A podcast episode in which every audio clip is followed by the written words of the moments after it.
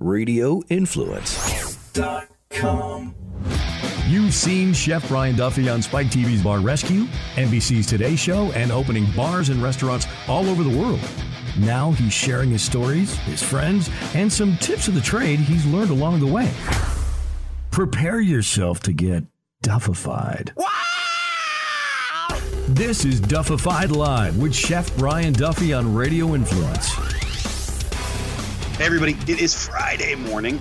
Um, is it Friday morning? It's Friday morning. That means it's Duffified Live Day, and you are now listening to me, which I absolutely love. Love being able to come out here and share some of these stories with you guys. This week is going to be super cool. I am having so much fun with this week so far. I got to do some tubing today. I've been in the restaurant for the last couple of weeks, just banging out food and working with my staff and working with my crew. And I'm going to talk about that in just a second. But what I want to tell you guys about right now is uh, our new sponsor, which you've heard me talk about before. Um, I've worn their hats in the past. You know how much I love the goddamn hat. I love hats. I wear them all the time. Uh, and I have way too many of them. Someday I'll take a picture of my office and my little hat collection of everything that hangs on the wall. But one of the most uh, used hats that I, I do are from a company called Nogginware. So nogginware.com. Um, they're a great company. They're an American company. They're based out of Connecticut. Uh, my buddy Scott is one of the owners up there. If you go to those guys and use the code Chef Bryduff, they're going to take care of you. Great things about Nogginware: one, American company; two, free shipping; three, they're going to make you a little bit smarter when you get your hat in the mail. Trust me. Make sure you tell them they sent uh, that uh, Chef Bryduff sent you over there to nogginware.com. All right, so here's what we're going to talk about. I'm going to tell you guys really quick because I have a very long interview that's about to happen with a very, very, very cool dude. But um, this week was pretty awesome. You know, I I, uh, I, told you guys last week I hired a management company to come into Flying Fish Craft House and take care of uh, take care of the management of the restaurant. I am on the road um, a tremendous amount of time throughout the year. And unfortunately, I do not have the time to spend in the restaurant as, as I really should as an owner. My partners are not restaurant people, um, uh, uh, but I am. So we hired a management company to come in and take my thoughts, my systems, my organization, and really nail them down put them down. We had some really, really tough months there with just jackass GMs. The first asshole went to jail. Second guy was just a pure cock who used to stand in the middle of the dining room and guess what? He can go fuck himself. I said it. Guess what? Call the police. I really don't care. He was an asshole. He was a horrible hire.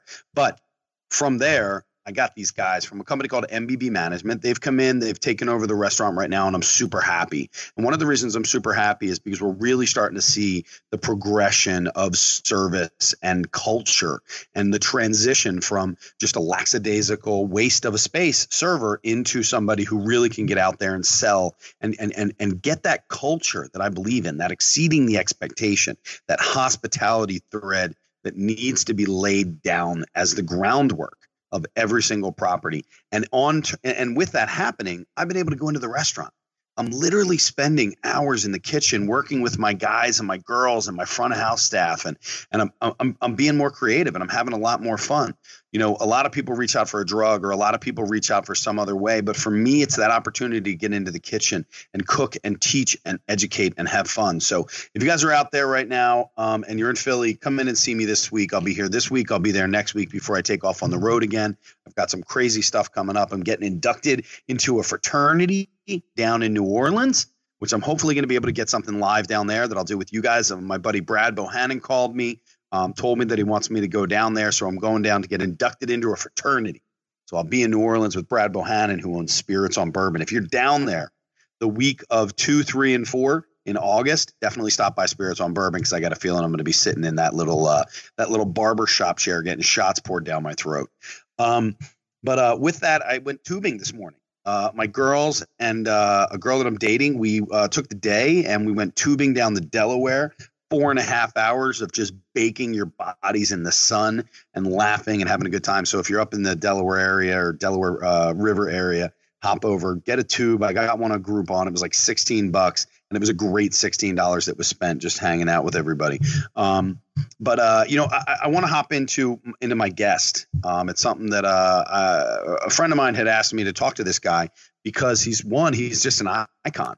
You know, this is a guy uh, from the band Kingdom Come. His name is JB Frank, and and JB's been around the world, man. This guy has, uh, you know, addicted to heroin, addicted to crack. Um, this guy was one of the heavy metal kind of big players coming through the 80s and into the 90s. And, um, you know, he got into Kingdom Come after he'd already had a platinum album. You know, this is a guy who's been around the world and done a tremendous amount of stuff.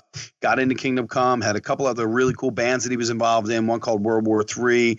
Um, he got to play around with a bunch of guys on Josie Cotton and, and, and Johnny Crash and the Industrials and all of that. And, you know, when I, when I interview people, I kind of have an agenda of the direction that I want to go. I really want to find out about their life and what it is that they do and and how they find pleasure and joy and and how they share that stuff with other people. And and you know, you think you're talking to a rocker, a guy who's lived the life um, on the road. You know, you're talking about drugs and booze and and chicks and and and just you know every single possible thing thrown at you um, because you're a rocker and you're a rock star and you're out there and you're on stage and people want to see you and they want your guitar pick and you know and we all ultimately ends up they want to have your dick so you know uh, this is a guy that i really wanted to talk to and uh, so jb and i have a really good conversation that's coming up for you guys um, it's something that's important to me and I, I, didn't realize the importance of it until he really started to talk about it with his light and sound therapy that he does um, for autistic as well as for recovering addicts and in this world that we live in right now of this um, litigious medicinal, chemically enhanced world that we have of pills being put into things and insurance companies that won't pay for alternative medicines and whatnot. And, you know, I have a friend right now who has cancer and is doing as much of the alternative um, healing and homeopathic methods and looking to uh, light and sound and healing as opposed to just the chemical side of things. This was a great guy to talk to. Um, another thing that this is close to for me is the fact that uh, my buddy Tony Luke Jr., uh, y'all know him as the king of cheesesteaks in Philadelphia. That's Tony Luke over there on Oregon Avenue. Um, cheesesteak spots all over the country now, hitting into the world. He's got a place in Bahrain. Um, his son died uh, about three months ago. He had a heroin overdose. Um, so I want everybody just to uh, stop and uh, take a take a second there. And I want you to think about this hashtag. It's called um, it's a hashtag of brown and white. That's B R O W N A N D W H I T E. And that is just kind of to raise awareness for the fact that we have a serious problem in our country right now with heroin, okay, and with opioids and everything that's happening in our chemical and our pharmaceutical companies are making millions upon millions of millions of dollars, billions of dollars to uh, create chemicals uh, that are that are supposed to help you. Um, but instead, they're creating and causing other problems, and we're getting kids that are getting hurt in sports and we're putting them on an opioid and then they need to find something else for that. You're throwing them into college or they're getting out of college and now they're addicted to heroin. So um, pay attention to that hashtag of brown and white. Um, that's all i really want to talk about but i'll tell you what this conversation that i have with jb frank is something that i am super stoked about and want you guys to hear and here it is right now. Ladies and gentlemen welcome to duffified live my buddy jb frank All right, everybody. So, uh, pretty stoked to have uh, a, rock icon on with us tonight. We're talking to Mr. JB Frank. Good afternoon, sir. Hey, what's up, brothers? It's and nice sisters. To, and sisters, exactly. We got we got both sides out here. We got brothers and sisters. Yeah. So, uh, yeah.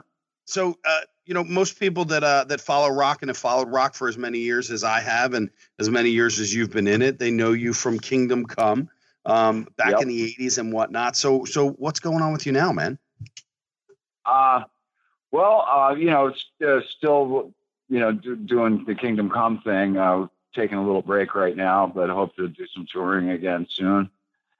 And, uh, uh, you know, no, nothing official, but, uh, yeah, uh, I guess our last tour was enough for a while, I guess, for Lenny, you know, right. And, uh, so, yeah. So I, I actually, uh, you know, I lived in Los Angeles for many moons, and uh, last couple of years I lived out there. I lived in Malibu, okay. and uh, before that I lived in Hollywood for a real long time, and I, uh, you know, also was in Screen Actors Guild and Screenwriters Guild, and I've written about five movies. Uh, you know, two of them actually completed, and and you know, treatments to, to another three or four movies that are you know, I'm always kind of working and writing on stuff. Oh, and awesome. uh, so yeah, so and I have that with uh, Rockwell Sheridan's company, uh, my one movie called Schizophrenic Sky, and that's the uh, his company is called the Syndicate, spelled like cinema, you know, okay. with a with a C. And uh, yeah, Rockwell's a good friend of mine. You know, he's a he's a uh, he loves hard rock and he loves music. You know, he was he was actually the drummer in the Rockwell Project, which had uh, a song Michael Jackson sang on in the like 1986. It was called uh, "Somebody's Watching Me." Oh yeah, there you go. nice, little paranoia thing, you know. yeah. so I, yeah. I, I, know, I know a lot. Everybody's watching us, right? Yeah. back yeah, in the '80s, everybody was watching us. You know, everybody was watching everybody back in the '80s, man. And yeah, I know, right. I know, uh, I know everybody was watching you because you you did solid gold stuff. What was that? Solid Gold, the the the uh, TV show. Yeah, I sang. Uh, I sang the uh, Howie Rice uh, produced the. Uh, he he was uh, known for Patti LaBelle and Pointer Sisters, you know, uh, stuff. Uh, uh, Beverly Hills Cop, all, all that era of music, and uh, I was pretty big in it right there. I was producing for Diane Warren, you know, the biggest songwriter in the world, and I, I was like one of her first producers, and uh, so I was really moving and shaking as a producer, more and studio musician, and I was getting a lot of work as a vocalist, and uh, you know, and I was also doing modeling, and I was in Screen Actors Guild, so I had like producers and and uh, agents and you know managers, and uh, I was managed by uh, Susan Joseph, who managed uh, Diane Warren, still does, I guess, and then and then I was in another thing that was managed by Randy Phillips, who managed Lady Gaga and uh, got Motley Crue their deal on Elektra, and and so I was I was really moving and shaking there, you know, and uh, and then I I was like really you know, kind of missing the like, well, what happened? I thought I was just came out here to be a rock star, and I, now I'm like, now, now I'm like putting on a suit and going into record companies with demos and you know of stuff I produced, and you know, if if well, Diane Warren had like a deal where if if, if you know one person didn't take it at Chrysalis, then somebody else would take it at Capitol, you know, right. and uh, so it was like we didn't care if they liked the demos or not. Like someone it was, was going somewhere, it, you know? right? Yeah, so she's worth billions now. I guess she's now outsold the Beatles and the Rolling Stones. But wow. and then I got a lot of work because I worked for her. Everybody wanted to be, you know, like piggyback on her success. So I got a lot of work, like working for a lot of wannabes, Diane Warren wannabes, you know. And I really got fed up with it. I was just like, oh crap, and you know, what's what's you know, this is crap commercial music. This is exactly what I hate. You know, I like edgy punk, metal, you know, shredding guitars and, you know, uh, double bass drum beats. And, you know, I like it heavy, you know, sure. and no, I was like, man. I kind of ended up in a place I didn't want to be, you know, and then, yeah. uh, and I was playing in World War Three with, uh, uh, some good friends of mine, and Mandy Lion was the lead singer, and he was like one one of the first guys that you know, sang like a pirate, you know, like a pirate getting it up the ass or something. I, you know, like, you know, and uh, and you know, it was and, and they were signed, and then there was another band called Johnny Crash. They got signed, and uh, and then uh, so I was, you know, I, I remember in 1986, David Geffen said that he was going to sign a hundred bands off the streets of LA. So anybody that could tune a guitar was out there, you know, wearing a wig and you right. know trying to get a record deal and uh, that's it. Just got kind of insane. So then uh, Kingdom Come came along. I was getting a lot of like, you know, hey, you want to try out for this band? And there was like actually agents like Rock Congress and stuff that was trying to, you know, like get the best of of the musicians together and the images and you know do super bands and stuff. So Kingdom Come was kind of like that. They had a really, you know, Derek Shulman was the uh, was the bass player and or or lead singer. I don't know. I, I, I could never figure that out whether whether his brother was the lead. They were like twins, I guess. and uh, and the one was the bass player and one was the lead singer of Gentle Giant. And then he became he got into business, and he signed Bon Jovi to a record deal, and then he signed uh, Cinderella, and then so it. Um, they said, "Well, you know, what do you want to do next, Derek?" And uh, and it was like you know you, you here, here's your own record company. Here's as much money as you need to sign bands because you're obviously the king and have the big ears. So he said i want to put a band together that sounds like led zeppelin. And uh, and uh, that was it. You know it was like next thing i knew he he'd signed lenny wolf from uh, stone fury as the singer, and he was looking for like kind of American guys that could sing, that could play blues. You know, like it could sound like Jimmy Page and Jimi Hendrix and that kind of stuff. And uh, so that was uh, you know pretty good. I, I was you know I, I was always into black music too. You know, I, I really liked uh, like Earth, Wind and Fire, and and I loved jazz and stuff like that. And but I mean, metal was my like is my true love. I love it loud and I love it hard and I love it heavy. But I always respected and, and you know I got to sing on a lot. Like I sang on uh, Beverly Hills Cop things, and I sang on the Solid Gold you asked me about the last year. Solid Gold, filling up your life with music. You know that you know that studio singer kind of thing. So I was right. I was gigs like that, singing on uh, different TV shows and stuff. You know, so. See, So yeah, I, I remember when I when I got in Kingdom Come, I walked in with a platinum record, and I said, "Yeah, I just got this for singing, you know, backups on a on a couple of songs, and and uh, you know, I'm singing on a Patti LaBelle song, and you know, I played, uh, you know, I just Hollywood was good to me. You know, I, I played for uh, Olivia Newton-John for a while, and uh, uh, played for. Uh, I played even played drums with Buddy Miles on a few gigs where he was playing guitar, and uh, Etta James. I played. I was like her second keyboard player. You know, so Wow.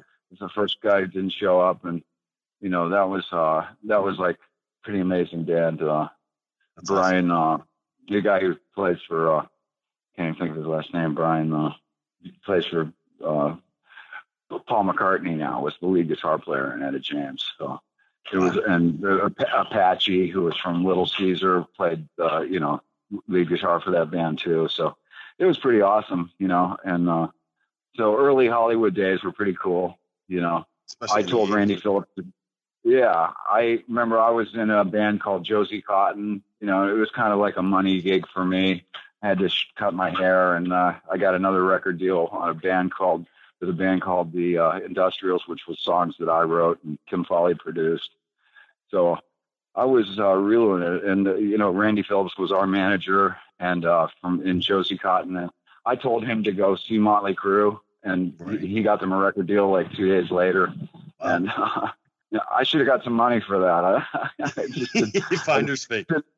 yeah, I didn't have my shit together as far as like a businessman. You know, I was just like, hey, Motley Crue is really cool, man. They got like fire on stage and you know, satanic, you know, pentagrams and stuff. You got to check them out. You know, Right. and they had some good songs. Nikki, uh, you know, Nikki was a friend of mine, and I guess he still is. haven't talked to him in a while. I mean, uh, what, what's that? I mean, what's that like during that during that time frame? I mean, first off, the '80s were just a crazy time anyway, and now you're, I mean, you're, you're in a band that is that is world renowned, and people know who you are, and, and you've got all these kind of accolades behind you, and you're, you're, I mean, you're traveling the world at this point with, you know, guys Yeah. like Motley.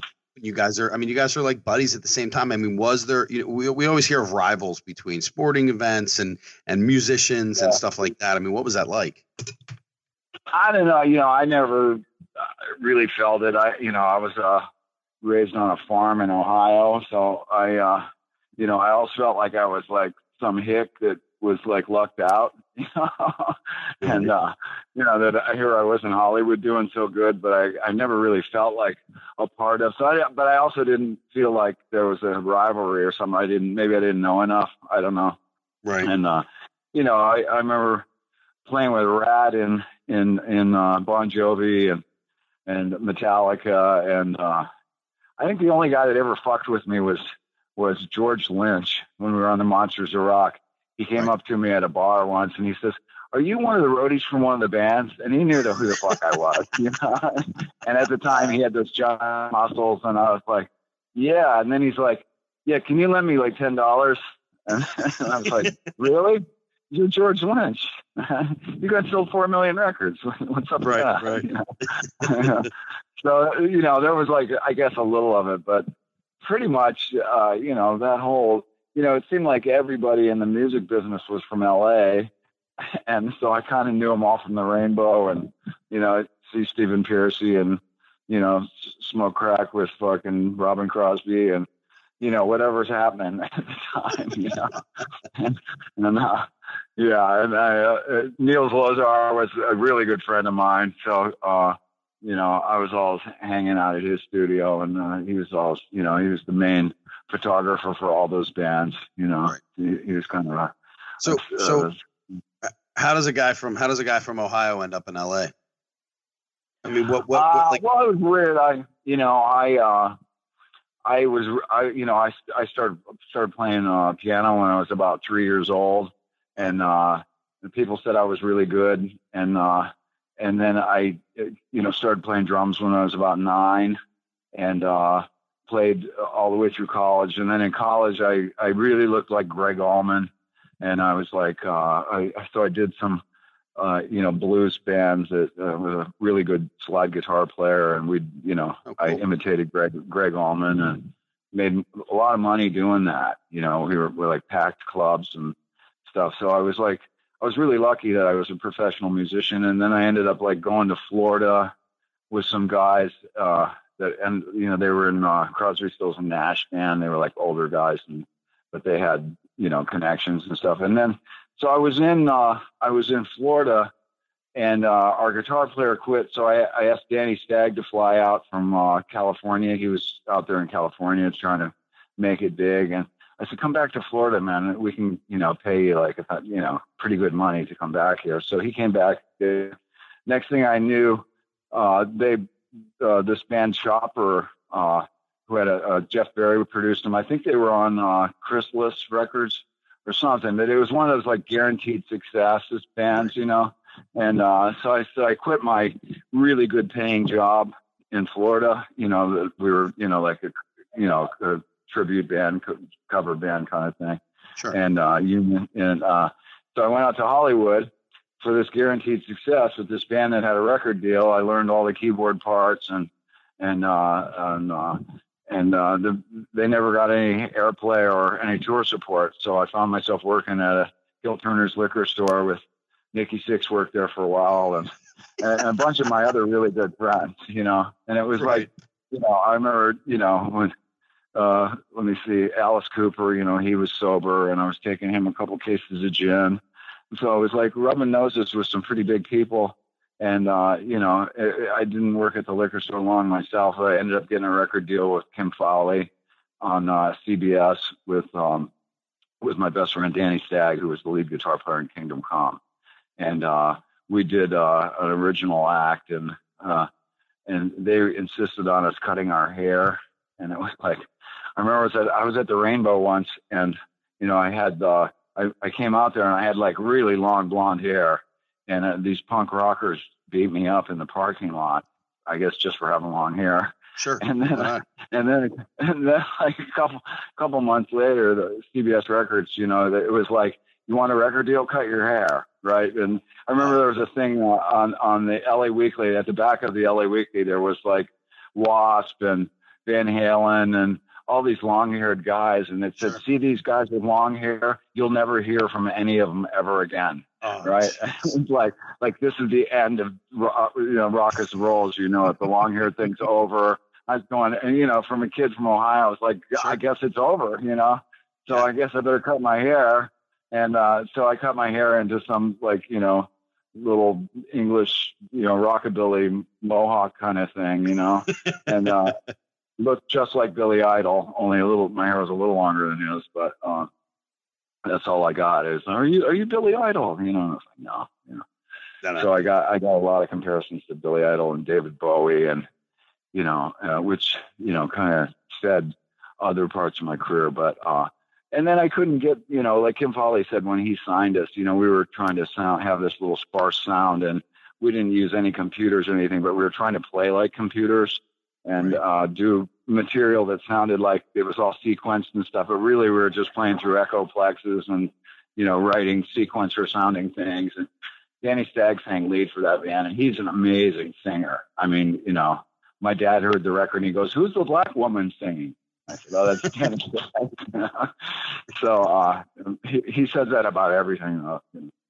So uh, yeah, so it was like I so I got distracted there, and then, you know, and then as soon as I that thing was over, I was like, uh, I was like ready to rock, you know, and uh, so I started playing bass for bands and guitar for bands. You know, I, I was like, I really, you know, I, I'm like a jazz keyboard player. I'm really accomplished keyboardist, you know, and but I couldn't stand any of those bands that had keyboards. You know, I, I mean, I loved the Allman Brothers and that bluesy keyboard thing, but I didn't like Yes, and I didn't like, you know, like uh, uh, Kansas and stuff like that. You know, so I was like, everybody was asking me to play, you know, all that crappy keyboard right. shit, and I just exactly. wasn't into it. So I started playing bass and guitar for bands, you know, and, and that's I got uh, I played uh, guitar for Olivia Newton-John for a while. I think I think she hired me basically because she liked the way I looked because they never there was a, a, guy who played the you know I just played like power chords and stuff and did a few videos with her. And uh awesome. you know it was just more of that bullshit. And then and then uh you know I was playing playing bass in a couple bands around town and that's when I got the offer to be in Kingdom Come. And uh, that was like signing bonuses, and you know, pretty much we we it was on the fast track to, uh, uh, you know, it was like Polygram and a huge signing, and it was uh, Bob Rock's first record. You know, he was he was getting a quarter of a million dollars to engineer on Bon Jovi records and stuff, and and more Canadian, a bunch of Canadian acts, but he'd never produced anything. So we were like this first American band he'd ever produced, and wow and then he he he like everything he touched turned to gold and platinum, you know. Because uh, I remember seeing seeing Nikki and Tommy at at uh, Rainbow, and they were like, "Man, your album sounds amazing. Who produced it?" I said, "Bob Rock," and they went immediately to Bob Rock. And wow. same with the Cult. Everybody was like, "Who produced that?" And it was like, and I. Uh, and Bob Rock was going to the cult right after us, and he was like, he was so blown away by James Kotak. uh, drumming. He says, "Do you know any other drummers that can play like James Kotak?" And I said, "Well, you might want to try Matt Sorum." And so they got Matt Sorum to play in that band. He was in, in a couple bands with me. Great drummer. And uh, so yeah, and, and uh, next thing you knew, you know, Kingdom Come was like the number one requested band in the world. We bumped Michael Jackson out of the number one spot, and we were on heavy rotation on MTV, which nice. is weird. At the same time, uh, we were being paid 48 times a day. And then another song came on, so we were getting like paid like 90 times a day. And then I had a Coors Light commercial on TV that I was in like an actor spokesperson in. You know, I, I had long hair and a leather coat on, and you know, I wasn't the most interesting man in the world, but you know, it was kind well, of more like you're the dysfunctional rocker. You know, but uh, yeah, I got paid big time. So it was I like. Do, uh, I, write recipes now for Miller Coors. So I actually, oh, right chef, I create recipes for Miller Coors to sell to or to give to some of their biggest clients like Red Robin and Fridays and all that stuff. So, so I use their beer, whatever it is that they want me to, when I create. Oh, right on. Recipes. So it's kind of cool. There's a nice little connection there. There you go. I was just in, I was just in Denver uh, last week. So right on, man. Well, yeah. I love good food. Yeah, I don't. I look really skinny, but I like to eat. JB, this is awesome, man, dude. I I, I got to stop for a sec because I gotta I gotta take care of the, some of the people that are out there for us. So I got to talk to you guys real quick about uh my new buddies over there at nogginwear.com. Nogginwear.com. These are the guys that have the, uh, the Hat of the Month Club. And one of the greatest things about the Hat of the Month Club, eh, besides the hats that they have, because when you guys see these hats, the quality of them, the stitching, um, the embroidery that they put into them, the clasps, everything that goes onto the back from from inside of them, the noggin wear that's laid throughout the whole thing, is the fact that it's totally free shipping. Okay, and and with that, with that free shipping, you're going to get a little gift inside the box. And if you use the code Chef Bryduff, all right, they're going to take care of you as well. They're going to take a little percentage off, and the guys are going to take care of you. So make sure that you make it over to uh, nogginwear.com. Tell Scott and the boys that I sent you by using the code of Chef Bryduff, and they're going to take care of you. They've got three subscriptions available. You can do a one month, which is really just buying a hat. You can buy a three month or you can do a six month as well. I suggest go for the six month. They will. They sent me a hat called the American Glory or the Old Glory, which is one of my favorite hats. Nogginwear.com. Go check them out. So your life is is is literally filled with music from going into college, leaving Ohio, going into college, then hopping out to LA yeah. and down into Florida. Right. I mean, what's uh, look? I know what it's like being on tour. Hey, not, I didn't have any choice. I didn't have any choice, Brian. I was like sucked at everything yeah. else. you found your niche.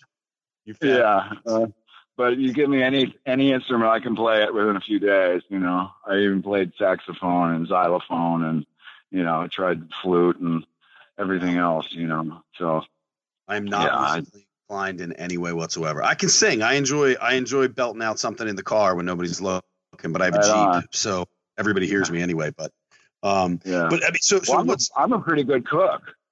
Oh yeah, Well, the thing is, though, I'm I'm mostly I'm like a vegan, and I have been for like a really long time. So now I'm like really into vegan dishes, and and I eat a lot of raw stuff. So it's not even cooking, but you know, I Well, can but I mean, prepare the half are you- for it? are you fully raw? or Are you cooking to 125? Because that's what most most raw Yeah, that I- I know. it kind of brings the temp up a little bit, but doesn't doesn't break down at all. Well, it's tough. And now I'm living in Jacksonville, Florida, and there's no vegan restaurants here. I mean, there's a couple of places that have like you can get a burrito with like soy meat on it or something, you know. So I I am really forced to do my own cooking here, and I you know most of the time I I, you know, I get my protein from avocados and uh, rice and stuff like that. So I, I I try to stay raw, but you know it's like I mean in L.A. there was a vegan restaurant in every corner, Oh, and you could go sure. get you know turk you could go get a turkey and uh, mashed potatoes and gravy, and there was no turkey in it, but you couldn't tell, you know. Right. Like what do they they call it? Tofurkey. Yeah, tofurkey. That stuff's awesome. So yeah, so I'll, I'm not completely raw. You know, I mean, I I'll eat like Mexican food and stuff like that with rice and I- avocados on stuff that's a- cooked. You know. as a chef, I dated a vegan years ago, and uh, I had planned. I went into a restaurant where a friend of mine was the chef, and I dropped off these pretty wild greens and dandelion and stuff like that, and had made and All had the chef make a great meal for it. And when we got there, he's like, "Hey, Brian, I know how much you love. Um, I know how much you love some wild stuff. So I actually got some rabbit in today. Do you want it?" And I'm like, "Hell yeah, absolutely! I want the rabbit, man. Let's go." She wouldn't talk to me, dude. She was so Oh, mad at me the whole time. So we like, you know, like Oh. kind of went to the bar, we got drunk, we made out for a while. That was about it. But then I never saw her again. Yeah, So you tasted like a rabbit, and that was it. that was it. She's like, I can't believe you're eating that. And I'm like, you're eating Oh. a fucking dandelion. Chill out, baby. We got this Oh. covered.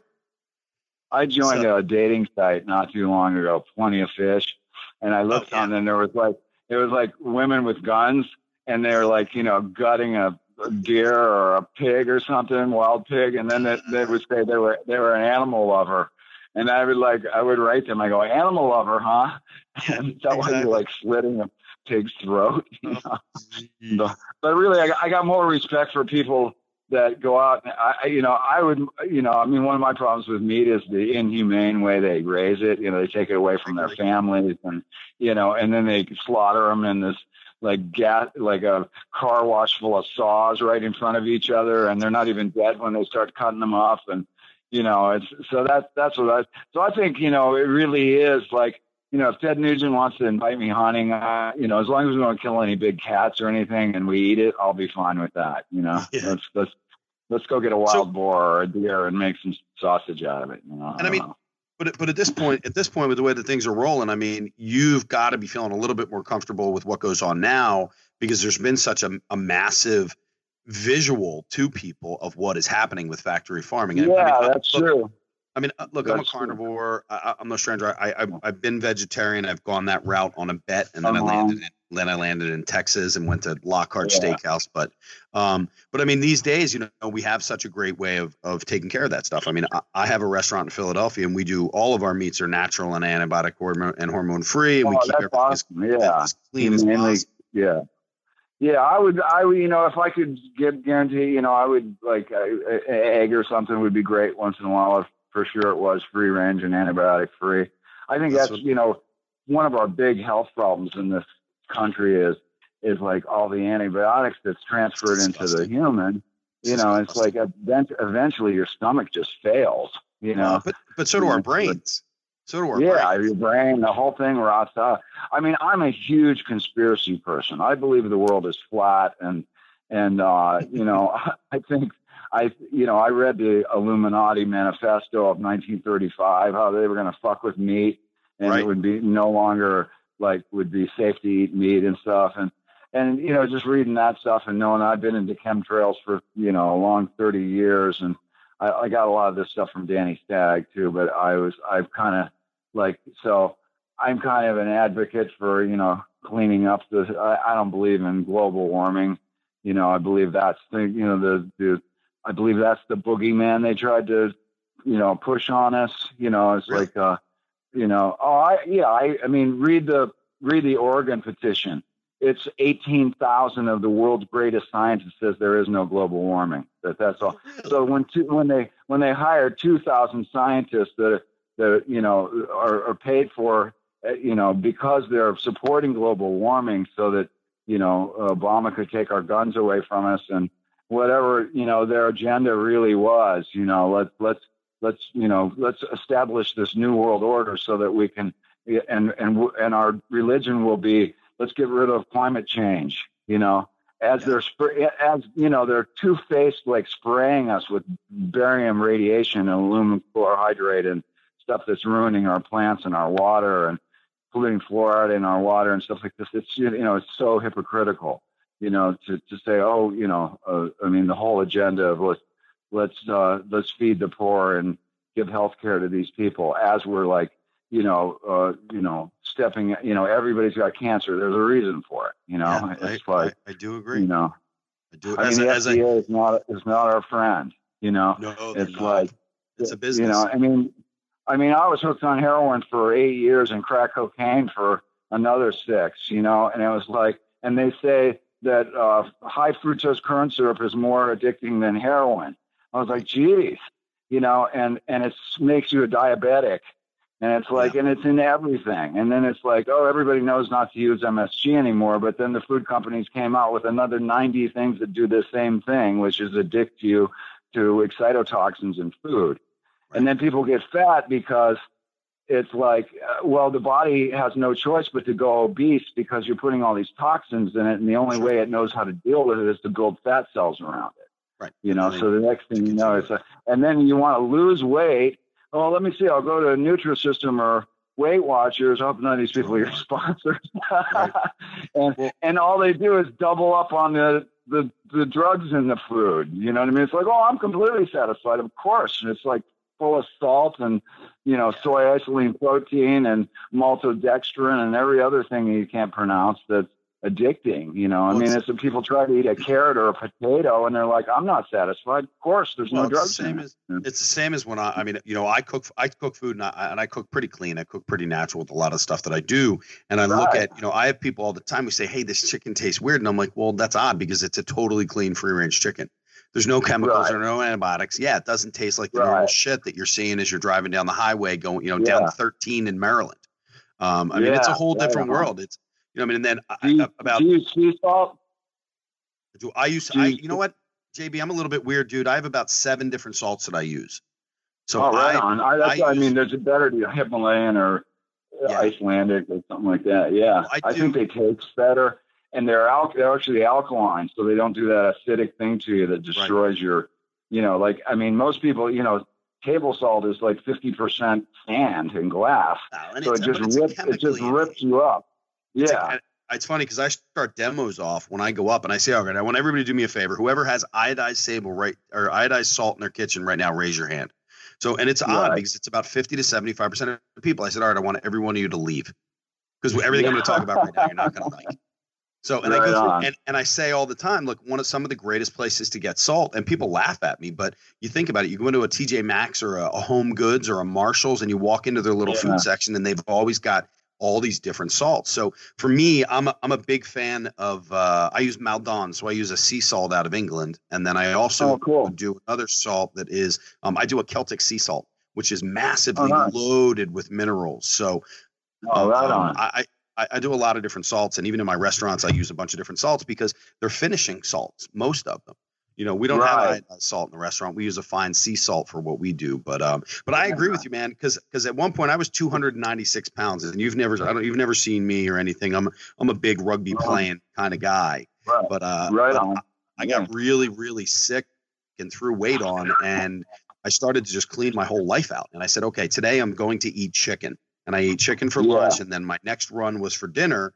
And a- as I'm going through into dinner, you know, I started to have to change everything around. So it, it's uh, but but I I realized at that point, no matter how long I've been in the culinary field or in the industry, that it was the food that was just continuing to fuck me up.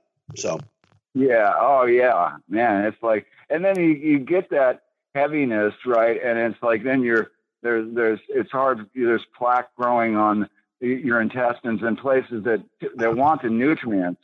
So you're not getting your nutrients. So you're actually starving to death, even though you're heavy. You know, Right. and it's Oh, like exactly. a, it's really a bad cycle. You know, and Well, and, the only way, I mean, most people. yeah. So you, that's that's the big. That's why I'm so against salt. You know, I like sea salts and uh, you know Himalayan salts. I'd like to try some of your gourmet salts because you know they have more flavor and they have less damage to the body. You know, so of course why wouldn't we be using them? You know, Well, and, and people look no, at it. People look at it, and what they see is they see that you can buy, you know, three pounds of salt for two dollars, or Right. I'm going to pay twelve dollars for three pounds of salt. So people see it as Yeah. a prop. You know, they they well, they're trying to buy buy you know on a budget, I guess, which is kind of crazy in its own world. So, Yeah. but uh, I had no idea, man. Wow, you're big into you're you you know all this stuff. You're yeah, I mean, I, I try to stay informed, keep a deep understanding of what's going on in the world. I try to attract the truth to myself by being honest, you know, and that wasn't always the case in my life, you know. Uh, Yeah, I, you- you know, I really one. see the laws of the universe working for me, you know, and uh, you know, um, I, I um, like uh, uh, the end of my drug use was about well, I got off heroin 17 years ago, and uh, Wow. and then uh, then I went out and smoked crack for about four and a half years. I thought, oh well, that's not addicting. That won't hurt anything. Right. But uh, at the end of my crack use, I thought there's no help for me. I'm going to be a drug addict the rest of my life. I'm hopeless. You know, there's no way I can get through a day without you know smoking a couple hundred dollars for the crack. And uh, you know, went through a lot of money and stuff like that. But I, I, uh, I saw these people were going to uh, Peru and going to these ayahuasca camps. So I did Sure, that. That changed my whole life. Yeah. I, I have a So I, I- have a very dear friend of mine who just got back about six months ago, and she is Mhm. now in Peru doing uh, another round of it. Only she's doing it much more intense. She's on a 14 day uh, run, oh wow. and she That's just got finished on uh, 10 days of isolation. Yeah. So she's Well, usually your first couple journeys on it, your all your karma's cleared. You know, so Right. there's no more like no more weird, scary stuff happening on. You it, like after you know, I I mean, my second time I did it, I was like, I faced some demons for sure.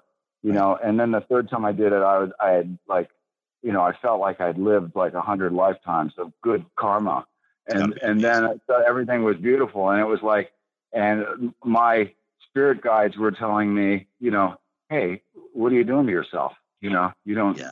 you don't need to smoke crack. You know, you can you can live a happy life, you know, drug free, and and uh, you can do health foods and and you know live a good life. So it changed my whole life. You know. So to, uh, did is is that, that. why you is that why you went there was to to to clean yourself up at that point? I mean, was that your quote unquote no. rehab or were I you heard- like, hey, fuck it, I'm just gonna try this? Oh, I just thought it was going to be the ultimate buzz. You know. And look and and, Yeah, and that was it. And you stopped after that? Yeah, yeah, yeah. I, I did. I stopped everything. I was like, uh, it was, it was, you know, it's, it's, you feel like you're going under anesthesia, and then all of a sudden you're in another world, and you, and you're like, well, this is so. And people go, oh, I, yeah, I, I get like that when I meditate, and I'm like, no, you don't. It's like, No, you know, well, no I've way. done, or I've done acid. No, you haven't. You know, it's like this is like a hundred times stronger than acid, and and you experience yourself as pure energy, which is uh, sound and light. You know, and you're you're as loud as like 40 jet airplanes next to each other, and you're as light as a hundred suns or a thousand suns. You know, you're you're pure light and and sound, right? And that's why I got really into uh, frequency healing for people and stuff, and you know, reproducing some of my music in A432 and the more divine frequencies that used to be like natural up until you see in 1935 the Rockefeller Foundation and the early Nazi Party was doing weapons testing and they uh, showed they were trying to find a way to knock things down with music or make people sick and they realized all they had to do was change the, the standard tuning was A432 which mathematically sets up to everything in the universe, the distance between the moon and the earth, and uh, you know, um, you know, there's 430, 200 seconds in 12 hours, you know, and then if you double that, it's 864. That was the Pythag- Pythagoras said that God created everything at 864 hertz, And uh, you know, like in the beginning, there was, you know, the word. Well, there wasn't any word, and there wasn't anybody with any ears. So they were they were talking about like a musical frequency that created everything. And and when you when you study cymatics, which is like look like if I put a bowl of water on top of a Marshall speaker and hit a note on my guitar, there would be a pattern in the water. And then if I hit another note on my guitar, it would pattern. make another pattern. And then if I went back to that original note, it would make the same repeatable pattern. And some of them look like single cell organisms and things that where life may have begun, you know. Wow. So when I now I'm doing healing with frequencies and stuff, it, it was really what excited me after I, you know, did the ayahuasca is like, wow, you have to like you know, I mean, I used to stand in front of 120,000 people and go, why the fuck are these people here? Yeah. You know what I mean? It's like, what, what attracts them to this, you know? And it's, you know, it's a, it's a loud fucking band rocking their asses off. Yeah. it's like, it's energy, you know, it's yeah, power. That's exactly right. It's, it's energy. Like, Raising the yeah. heart rate, man. Get your brain moving, yeah. get your, get your ears moving, get everything going. Yeah. So I try to untrap people from their reptile mind you know, and get them into the crowning achievement of their frontal lobe and the, the right hemisphere in front of the, instead of the left hemisphere. So I try to get people, you know, to do creative things and, and meditate. I, I, you know, they asked me what I need to work here in these rehabs and do this. And I said, I'm, I'm going to need a bunch of Tibetan singing bowls, some gongs and some uh, crystal pyramids and, and, you know, and that's what I'm equipped with now. Those are my tools of my trade. So I go and do this and, it's weird. People just you know, three days off drugs and stuff. I've I've started doing these Tibetan bowls that, that activate the energy between your heart and your pineal gland, the center of your mind. And right. people go, you know, like, is it is it natural that I see lights inside my head? I said, yeah, that's that's your that's your pineal gland like being activated. You know, that's, that's your third eye. You know, that's the most yeah, most well kept secret in the world. I mean, actually, that's why they put fluoride in people's water because it calcifies the pineal gland. And now there's, you know, there's ways to. I was working with autistic children, right? And these people were amazing, and their parents were sending them to rehabs for seventy-two thousand dollars, forty-five days stay to get them off marijuana, and then they'd put them on Xanax and five oh, other yeah, like kind of, you know, like these poisons, like you know, like uh, Paxil and Prozac, which is just sure. another word for rat poison or fluoride, sodium fluoride, right? And uh, so they're they're just you know uh, the, the, truth is about them they have a lot of heavy metals in their in their in their uh, bloodstream, so they become antennas for like uh, schizophrenia and like uh, mind control and all the radio frequencies and people's thoughts and stuff. You know, they they're actually like psychic antennas, and then it's because their heart vibrates at a higher frequency. And I only knew this because of this ayahuasca trip I did. I could see that that uh, you know that well, there was a medical side to things and there's a spiritual side to things, right? right? And the medical profession doesn't even acknowledge that we are energy. If people, yeah, the heart's run by electricity, mind's run by electricity. Where's the electricity come from? Oh, we don't know. You know, right. well, why don't, you, why don't we address that? That there's energy centers that are similar to a guitar string where the harmonics are. You know, we are that guitar string. You know, right. and there's energy that comes into our body, and if if there's something clogging that source of energy, then we're sick. You know, we're sick mentally, spiritually, physically, and uh, so that's what I'm doing. You know, I want to. Yeah. Uh, I want to do a. I want to build an integratron here. You know, Tesla technology that uh, people can, you know, experience their spirit, you know, right. and uh, you know, like really the, untether their soul from from from their their emotions and their thinking, you know. And how, I, how I mean, it, how hard is this? How, how I mean, how hard is this for you at this point to get this point across? Because I mean, look, I'm I'm a very open minded guy you know, I believe in yeah. a lot of this stuff. I believe in tell. spirituality and the and and you know, I mean, I love to meditate. It's a big part for me in the morning. I I go to an Ayurvedic doctor. I try to stay away from traditional medicine as much as I can with the pills yeah. and and all that stuff. So you know, I'm a probiotic guy in the morning, man. I got to take my probiotic or I feel like shit for the rest. Yeah, of the day. excellent. Yeah, excellent thing to, do. but, to be. But I mean, so now you're dealing with. I mean, you're dealing with drug addicts. You know, guys yeah. that and girls that that you know their, well, their life you know, is the heroin. So how do you how do you, you get across to that? Well, they're the perfect people to get across to because eh, you wouldn't drink out of a mud puddle unless you've been walking around the desert for three days without water. You know, it's like So these people are like broken. Yeah. You know, they, they live in they live in the chaotic mind. You know, Right. they're they're like you know it, they're living in a place that's biologically unsustainable to live in. So they needed to do drugs were the drugs were the solution. You know, and now you know at some point the drugs stop working for you, and then like what are you left with? Suicide. You know, and it's Sure. like no, there's there's something they neglected to teach you. You know, and that's how, how to find the now moment, how to find the spirit. You know, how to how to connect with your soul, how to disconnect to the mind and the emotions. There are, you know, the the, the mind is always unsatisfied, and it's just another involuntary muscle like the heart or the lungs or or you know the pancreas or anything. It just goes, you know. Yeah. And it's like, and then when I was working with the autistic people, I'd, I'd say, okay, what's what's what what do you think your problem is? And they said, we can't control our thoughts. I said, yeah, because somebody programmed that into you, right? I'm going to teach you how to control your thoughts. It's called meditation, right? Right. Take a moment, and and you have to practice it because you know people go, oh, that's what you just sit there and do that, and it's just sit there and wait for how long it takes you to, you know, before your mind to take over and and decide this isn't a good idea. This is like, So, you know, Are you TM? Are you good. transcendental? Or are you doing guided? I think that works. You know, Yeah. I uh, I I never I, I really never looked into it too much. I'm everything. I'm the pathless path. I I I believe in all religion and none. You know, Right.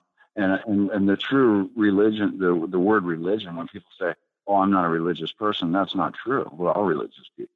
You know, that just means we're seeking.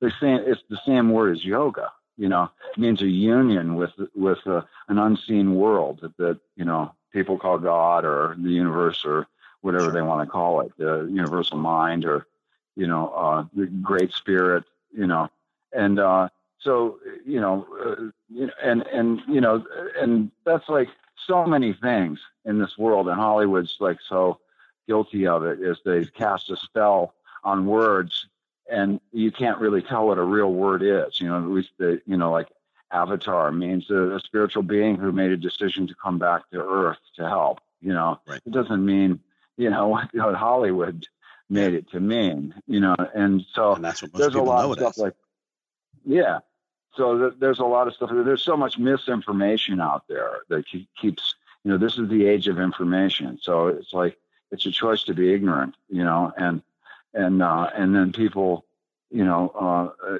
you know there's very little fight or flight left anymore Yeah, you know what I i mean agree. we, we we you know everybody lives in the reptile mind which is fight or flight but it's been replaced by conformity you know Yeah. and then we so we can we conform to these losers and people who have no idea what's going on in the world, no idea how to actually give guidance. You know, so Sure. you know, we're and it's it's it's a very common thing. We're a mammal. We like to be in the herd. We like to dress like the herd. We like to talk like the herd. You know, so it's important who you hang around with. You know, that's Yeah. why I really loved being around people who were like shamans and and doing these things that that you know that, that they devoted their lives to like helping people uh, you know find this very simple way out of you know the tethered mind you know and the and the emotions you know that that people just can't live in. And and uh you know and then for some people like the autistic kids i'd say myself i call myself a sensitive you know and uh you know i'm very aware of other like i i'm you know i you know i, I use drugs so i could become sociopathic. But the reason i did that is because i am empathic right? Right. and if it's cold outside and raining i can feel everybody's pain that doesn't have food and and shelter you know so I, so i start hurting for people you know so i Yeah. say i i am like that and then you know if you really look you look at the patents that were that were taken out in the 60s right and they said mm-hmm. all they had to really do to control people's minds was was increase the EMFs, the electromagnetic fields, and then they can they could do these. And it sounds like science fiction, but look at the patents. You know, this mind control stuff. So you know, if if you and then then you have a thought like you know some evil thought like you know, and and and it's like oh I must be evil. Then you start defi- defining yourself as this evil thinker. No, you just had a thought, and who knows where it came from, you know? And it doesn't mean that, that you are that thought. I mean, if you thought about like cutting the, the brake line on your wife's car, right? it doesn't make you it, unless you actually did it. Ex-wife. You know, you're not you're, you're not an evil person. You know what I mean? So, you know, but but then if you give that thought energy, like, oh my God, I am evil. I like Metallica song. Am I evil? Yes, I am. Right. You know? Right. It's like, yeah, if if you believe your brain, you know, it's So- like so you you know it's it's important to get your mind under control. You know yourself. I mean, So- we want to control everything in our life. What are, what are your thoughts now? I mean, with what's going on in in, in the United States and, and with, with heroin and, and the accessibility to it now. Yeah. I mean, you know, I, I have a friend of mine who just started. His son just passed away about two months ago of a heroin overdose. Uh, poor kid, you know, started out as an athlete, the whole nine yards, and Mhm. you know, hurt himself. Next thing you know, he's he's he's doing heroin. And he actually started a hashtag called Brown and White, which is something that's out there to really bring awareness to. Look, it, it- it's a it's something that happens every day now. Yeah. We hear about it Well, every Yeah. day. I think it's I think it's a hundred million percent deliberate. You know, I think it, it's part of it's part of the the fleecing of the the middle class. You know, the, the, you know it's it's part of of everything. It's like you know life is unsustainable. I mean, I teach music too, and these kids are all on Adderall. You know, and it's like they're they're eight years old. You know what I mean? And they're falling asleep during their drum lesson, and it's it's it's weird. And, and what do you, where are you going to be at 18 when you actually enter college? And and what they give you two hours of homework a night after sitting in school for seven and a half hours, and you're a kid. Yeah. You know what I mean? And then your parents are you, you know, it's like this deliberate, you know, okay, it's preschool time. We're going to get you ready for kindergarten. Okay, it's kindergarten time. We're going to get ready for first grade, elementary school. Elementary school is going to get you ready for middle school. Middle school is going to get you ready for high school. High school is going to ready to get for college, and college will get you ready for the career of your choice. You know, what happened to being here right now? You know, Yeah. what happened to enjo- enjoying this now moment where all the power is? You know, Right. it's like, yeah, let's worry about the future and then we'll, we'll never actually enjoy anything about life. So it's a biologically unsustainable place to live. We, you know, we start living in our fears, and you know, I like the English word for it, unloopy, right? Because they Yeah. just stay in a little loop, you know. And sometimes that loop, to me, that loop became so chaotic and so abusive. All my mind would say to me is, "You aren't shit. You aren't shit. You're not a rock star anymore. Your band So- failed. You know, Yeah. you guys aren't cool. You, you know, you're not cool like Disturbed is or every other band that came out in the '90s. You know, you guys were a hair band. You know, we tried Right. so hard not to be a hair band, but you know, we're on Hair. Nation now, buddy. it's uh, it's. I I, was I was talking- talking with I was talking with a friend of mine the other night, and we were having a very similar conversation about this, where you know it's almost like you know I'm waking up in the morning and I'm feeling I'm, I'm anxious automatically, yeah, and then Yeah. I you know I rush around Yeah. like a maniac. I've got to get my girl, my I've got two girls, they're 13 and 16, and I've got to get them out of the house, and I've got to get them to school, and hurry up, don't be late for school, and, and don't hurry, come on, let's get in the car, and hurry up, let's do this, and our whole day Uh-huh. Every part of it Yeah. is rushed, and and it's like if we just step back and it and it was a huge awakening for me about two years ago Mhm. where I just kind of Yeah. stepped back and I said, you know what? I gotta start living some stuff. And and about about Yeah. eight years ago, I, I made a decision to to never say no. I, and and since that point, I've lived in a ma- I've traveled around the world. I mean, JB, I was in Mhm. Guam for fucking thirty six hours, man. Like Yeah. cooking for the troops in Guam. I mean, I've done some crazy shit because I, I don't say no anymore. And I've Yeah. really tried to slow things down a little bit, and it made a huge impact on my life. A huge, and it, and Yeah. the impact around around me with my people, with the people that are around me, they felt that impact you as well. You got to do it, man. You got to do it for yourself, for your health, for your family. You know, I mean, you know, here's a really good example. I remember when cell phones came out. Like, when was that? You know, early 2000s or something. And Yeah. and and you, you'd get like AT and T, uh, which happens to be owned by the Rockefellers. You know, more Illuminati bullshit. And and it's like, okay, so I'm, I need a plan for my cell phone because you know if you don't have a cell phone, you know I saw a kid once pretending he had a cell phone on his little banana bike, you know, and it was like, and then the light changed and like he didn't even have a cell phone. I mean, it was it was like, you know, how are they going to get us to take the chip? Well, they'll just degrade us and say, well, people who don't have a chip want aren't cool, you know, Yeah. and it's like, you know, but I would get my bill. It wasn't supposed to be more than fifty-five dollars a month or sixty dollars a month, right? And to be two hundred and thirteen dollars or Sure. three hundred and fifty dollars, right?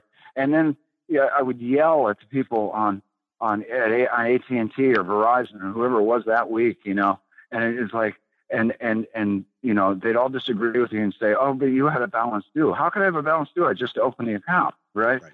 And it's like, and and you get so mad, and then you say, okay, let me put you on hold. And then uh, you know, you've been on on the phone with them for two hours, and then then they hang up on you. They just the person oh, you're right, Mister Frank, and then Yep. you know they gave you lip service so they could get you off the phone. And then this would happen like every month. You know, this would happen every two weeks. You know, then all of a sudden your cell phone would be shut off in the in the center of anything. Okay, and just think what that did to you. Uh, like it or not, you got addicted to that imme- that that really intense stress that you were like, okay. So now, like it or not, you you're now addicted to that uh, big adrenaline rush when you call AT and T, right? So how now how are you going to deal with that? Well, uh, the human is such an interesting animal that we can we're the only animal that can actually create stress with our thoughts. You know, Yeah. so we start engaging in thoughts that, that engage us in emotions, right? And then all of a sudden we're producing that chemical we needed to to feel like that. You know, all we really had to do was think about our last conversation with AT and T, and we actually get a fix for it. So that cycle becomes you know, so apparent. And if you don't get a like handle on it like you did, you know what I mean, and, and go, wait a minute, wait a minute, you know, take a moment here and look what you're doing yourself. And it takes a while to like to re addict yourself to like good behaviors and and taking some time, you know, eating some good foods, you know, uh, letting people be, not having to control everybody. You know what I mean? Right. It's like maybe I'll take that all the time I'm trying to take to control the world and all this stuff that's out of my control. Maybe I'll t- now I'll take that energy and can try try to control my own thinking. You know, One of my one of my favorite meditations is actually called letting go of control.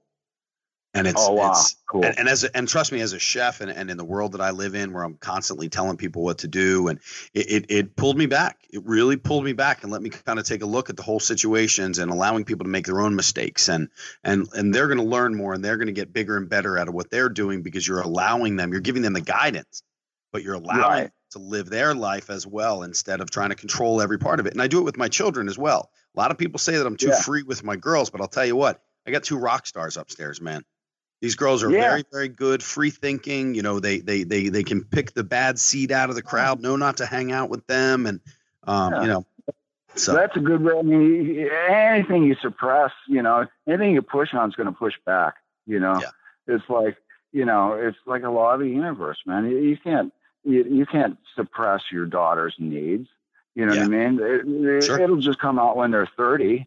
Right. you know what I mean? And it's like, you know, you know, it's like uh, parents, should, you know, uh, you know, it's like, yeah, teach your kids not to hang out with the kids who are, you Right. know, but you'll hang out with the kids that you, that you are you're attracted to anyway. Like attracts like. You know what I mean? I mean, teach them how important that is, but you make your own choice. You know what I mean? It's like, exactly. and then and then and then they'll remember like, oh, you know, I'm responsible for this, not my parents, not my not the police.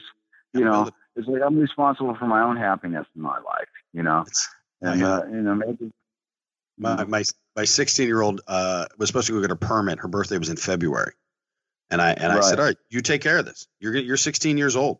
You you Right. think you can drive a car? You got to get all the Yeah. paperwork done. Look, I'll sign the Yeah. but you got to get it all done. Guess what, JB? Yeah. It is uh, it is July 20th. Her birthday was February 16th. She just she still doesn't have a permit because she Oh, hasn't right filled out all the paperwork. So yeah. can we go get our license? Yeah. Did you fill the paperwork out? No, not yet. Okay, cool. Let me know when you're done. You know, Yeah, I mean, and, and yeah. she's she's the one without her permit now, and all the other kids have their permit. So, and she's a very Right. responsible kid, but Yeah. she's the one without her permit. So, Well, that's, Too many- that's good. I'd say that's good parenting. I, well, you know, I mean, I spend I spend a lot of time communicating with with my children and and with with other people, and and I say to my girls all the time, you know, when it comes to drugs or whatever, I'm like, look, if you've got to put it up your nose, you're going to put it in an arm, or you know, Mm-hmm. you got to take a pill, then guess what? It's not worth it. If you're gonna you're gonna smoke weed, it's going to happen. I'm not going to tell you yeah. not to smoke weed, but I'm going to tell you Yeah. do it in somebody's house where you feel safe. yeah, Don't ever get in a fucking car with somebody who's been drinking. And yeah. I know, and they're I- more way less likely to get hooked on it if their parents are giving them permission. You know what I mean? It's like, oh, my parents, my parents said this is okay, So Yeah. I don't really want to do it that bad. You know, if you if you said no, absolutely no weed, then they go hang out with the stoners Sure, all day You're going to be with the you know stoners all day long. Yeah, it's like so. That's how that one works. You know. It's amazing. It's unbelievable. So Yeah. so let me so let me so we I, I got to do this because I do this with every single person I talk to. And JB, I'll tell you what, I wish I've known you for a lot longer than I have because I think we'd have some pretty damn good conversations, dude. And if I Right on. uh, Yeah, this is going really well. I want a copy of this because Uh, I'm writing this book right now. And usually, I say my, I say my smartest thing to chicks I'm trying to pick up, but this is going this is going really good. well, we can you Like, you and I man, when did they get so wise? Uh, You know, when I was trying to get laid here, you know. so it's Well, funny how that miracle happens. We can play off of each other. Maybe it'll work out for us. I'll come to Jacksonville and we'll go out one night. It'll be fun. We'll go out on some on a There plenty go, of fish. man. I love it. There you Um, go. so, so so I renamed it Plenty of Fear. well, I did Max. I did Tinder. I did Tinder and Bumble, man. yeah. That was a I weird. fuck- figure, you know, people look at my thing and say, "Well, JB, you have a really nice smile." I said, "Yeah, thanks. It cost me thirty-five grand. I've been my nose has been broken eight times." But uh, it's like, but then it's like, "Oh, do you want to meet somewhere?" I don't know. You look a little wild. You know, you you don't look your age. You know, I'm afraid. This one lady says, "You look too young to be fifty-five." You know, it's like I think people would think you could say that you were my son or something. And it's like oh, man, can you think of any more excuses? You know, are you lonely? Do you want to meet someone? Right? Right. My hair's too long. I'm too tall. I'm too skinny. Whatever. you know, it's just the, the life is. You know, it's just fear driven. You know, it's like why are you on even on a dating site if you're afraid to go out with anybody? You know, Yeah. it's like you know. So, So I'll just post, post my criminal record. It's pretty good. and it goes good from there. Uh, so so here's domestic violence. what did you say? You have what? I said I don't have any criminal domestic violence on my criminal record. Only drug drug charges. So the one the one question that I kind of ask everybody who comes on here is, Okay. uh, and it's pretty it's it's a pretty vague question, but and and most people have to think for a second. But of all the years that you've been doing what you've been doing, can you pick one night that was just the greatest fucking night? Hmm. Just like I mean, and, and this this has got to be tough for you. You've traveled the world, man. You've seen more shit than most people have. i- i- Yeah. in, in multiple lifetimes. Well, you know, I think uh, it's all relative. You know, and it's like if you haven't done something for a while, then it seems greater than it is. You know, but uh, you know, and I think too, the more uh, of an enlightened person you are, the more uh, the more you can appreciate little things in life. So, I mean, you know, I, I would, you know, I usually my standard answer for that kind of question is, well, that would have to be 1988 Candlestick Park. 80,000 people was my birthday. You know, Wow. 50 people came up from Los Angeles to see me play, and we had a party in in this place until Sammy Hagar needed the room for his family because they were on walkers, you know, or whatever. That was the greatest night of my life. But but you know, look look at the look at the way I described that. You know, I was like, I ended up being mad at Sammy Hagar that night. You know, something else went wrong. Something else went wrong, and and uh, you know, somehow my ego took over everything. Well, you know, how come we weren't? How come we didn't? You know, get you know, how come Dokken? You know, how come we're opening for Dokken instead of Dokken opening for us? We did better on the Right. charts than them. And how come they're getting seventy five grand and we're getting ten grand? You know. Yeah. So you know, Yeah. you, it's like how how much do you enjoy stuff when you live through your ego, which is always complaining about stuff, always comparing stuff. You know. So I don't know. You know, I uh, I you know I uh, I would have to say the most important thing that's ever happened to me in my life is when I took a hit of DMT MEO5 in Malibu with six of my friends that were all like spiritual people. And, uh, you know, I left this world and I came back with this knowledge and this better karma. And, uh, you know, uh, I, I can't, you know, there's nothing to compare to that, you know, Right. in my life. And they call it uh, the Toad, T O A D, right? Temple of Authentic Divinity. And uh, so I would have to say that's the most important and the best thing that's ever happened to me in my life was Wow. that, you know, I, I did this divine drug that I got to experience this, I got to experience God's technology, you know, I got to see the matrix, you know, I got to see the energy behind the physical world we see, you know. And That's it was awesome. like, you know, I felt like I felt like I was Jesus, you know, like I, you know, like I, you know, I got to know uh, the real meaning of life there for a second, you know. Hmm. and uh, and I'd have to say that's the greatest thing that's ever happened to me. You know? well, there you go. Nice man. Yeah. That's a good one. I like that. I like that. Right on. Well, cool. Yeah. Well, uh, JB, dude, I I, I, I want to thank you so much, man. You know, taking an hour out of your life to spend and have a little conversation with me, I really appreciate it, and I hope that uh, someday yeah. you and I can sit down and have a conversation uh, in person because yeah. I'd love to know more about what you've gone through yeah. and, and, and what you see. So, um, so right thanks on. very much, man. All yeah, right, stay in touch, man. Holy shit! That is not a conversation that I intended on having that is not the direction that I thought that this was going to go. Um, I, as I said in the beginning of this, I was going to have a conversation with a rocker, man. You know, this is JB Frank. This is the bass player for Kingdom Come, dude. This is a guy who has been on the stage in front of 80,000, 100,000 people.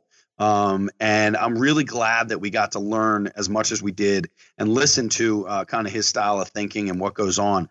Um, JB is uh, uh, just a, a, one a really nice dude, and and, and I want to thank you, man. I, I think I made myself a friend tonight, and I hope that you and I can sit down someday and and have a couple of uh, have a couple night a couple hours of conversation because it's something that I'd definitely like to hear. And there's some people that I'd love to introduce you to as well. So JB Frank, thank you so much for your time. Everybody do me a favor if you're on Facebook. JB is not a big Instagram guy, not a big Twitter guy, but he's on Facebook as he says. He likes to be a little bit old school. Um, so go over to there, go over there, tell him that you heard about uh, you know this podcast and you really enjoyed having him talk and um, that's something that's important to me. I like to get every guest out there. I like to get them as much exposure as possible. So, um, so thank you again, JB Frank. I really appreciate that. And then uh, we're going to close this up, but I got a couple of people that I have to thank because this show would not happen without them. I absolutely have to thank the amazing, talented artistry um, and illustration work that's done by Maggie Gagliardi. If you're on Instagram and Twitter, check her out. It's at Mags, M A G Z A R T. Um, she is just a true professional and just a great visionary for what she comes up with with her work and her illustrations. Um, Got to thank uh, Techno Solution or Techno. Um, uh, yeah, how about that? I can't believe it. Techno Solutions. Um, they're out there in Breese, Illinois. They take care of all my website stuff. Michelle's amazing. Does great graphic design work as well. And then always have to thank the boys over there, radioinfluence.com, Jerry and Jason, who uh, tonight really hooked me up with uh, hopping on the call with me because my Skype wasn't working and neither was JB's. So we were able to get that interview done because of this. So that is tech, that is uh, uh, radioinfluence.com. They also have a tremendous amount of other podcasts, guys. You've heard me have conversations with guys like Ian Beckles. You've heard me have conversations with you know, the amazing Kathy Suswitz. Uh, you know, these guys do a great job. Everything from sports over to political to cops to every angle of it. So check out their stuff. Check out some of their podcasts. I get a feeling you're going to be pretty much pleasantly surprised. Um, so that's it. This is it for episode number 22 of Duffified Live. Thank you all so much. Have a great week. And come on, send me some questions on Twitter. I'd love to answer them. Bye bye. Didn't get Duffified enough? Follow Chef Brian Duffy on Facebook and on Twitter at Chef B R I D U F F. Look for the blue verified checkmark to get exclusive content and to see what's coming up on next week's show. This has been Duffified Live with Chef Brian Duffy on Radio Influence. Hey guys and gals, this is Ian Beckles. You may know me from my nine seasons in the NFL or from listening to me in sports radio for years. But now you get to see and hear the real me, uncensored me, and also unfiltered as well on my new podcast, Ian Beckles, Flavor in Your Ear. What's flavor in your ear? I'll tell you what it is. It's a whole lot of fun. Food, fashion, sports, sex, politics, and my personal adventures as well. And a whole lot more food. Make sure to check out Ian Beckles' Flavor in Your Ear each Friday on iTunes, Stitcher, TuneIn Radio, and RadioInfluence.com.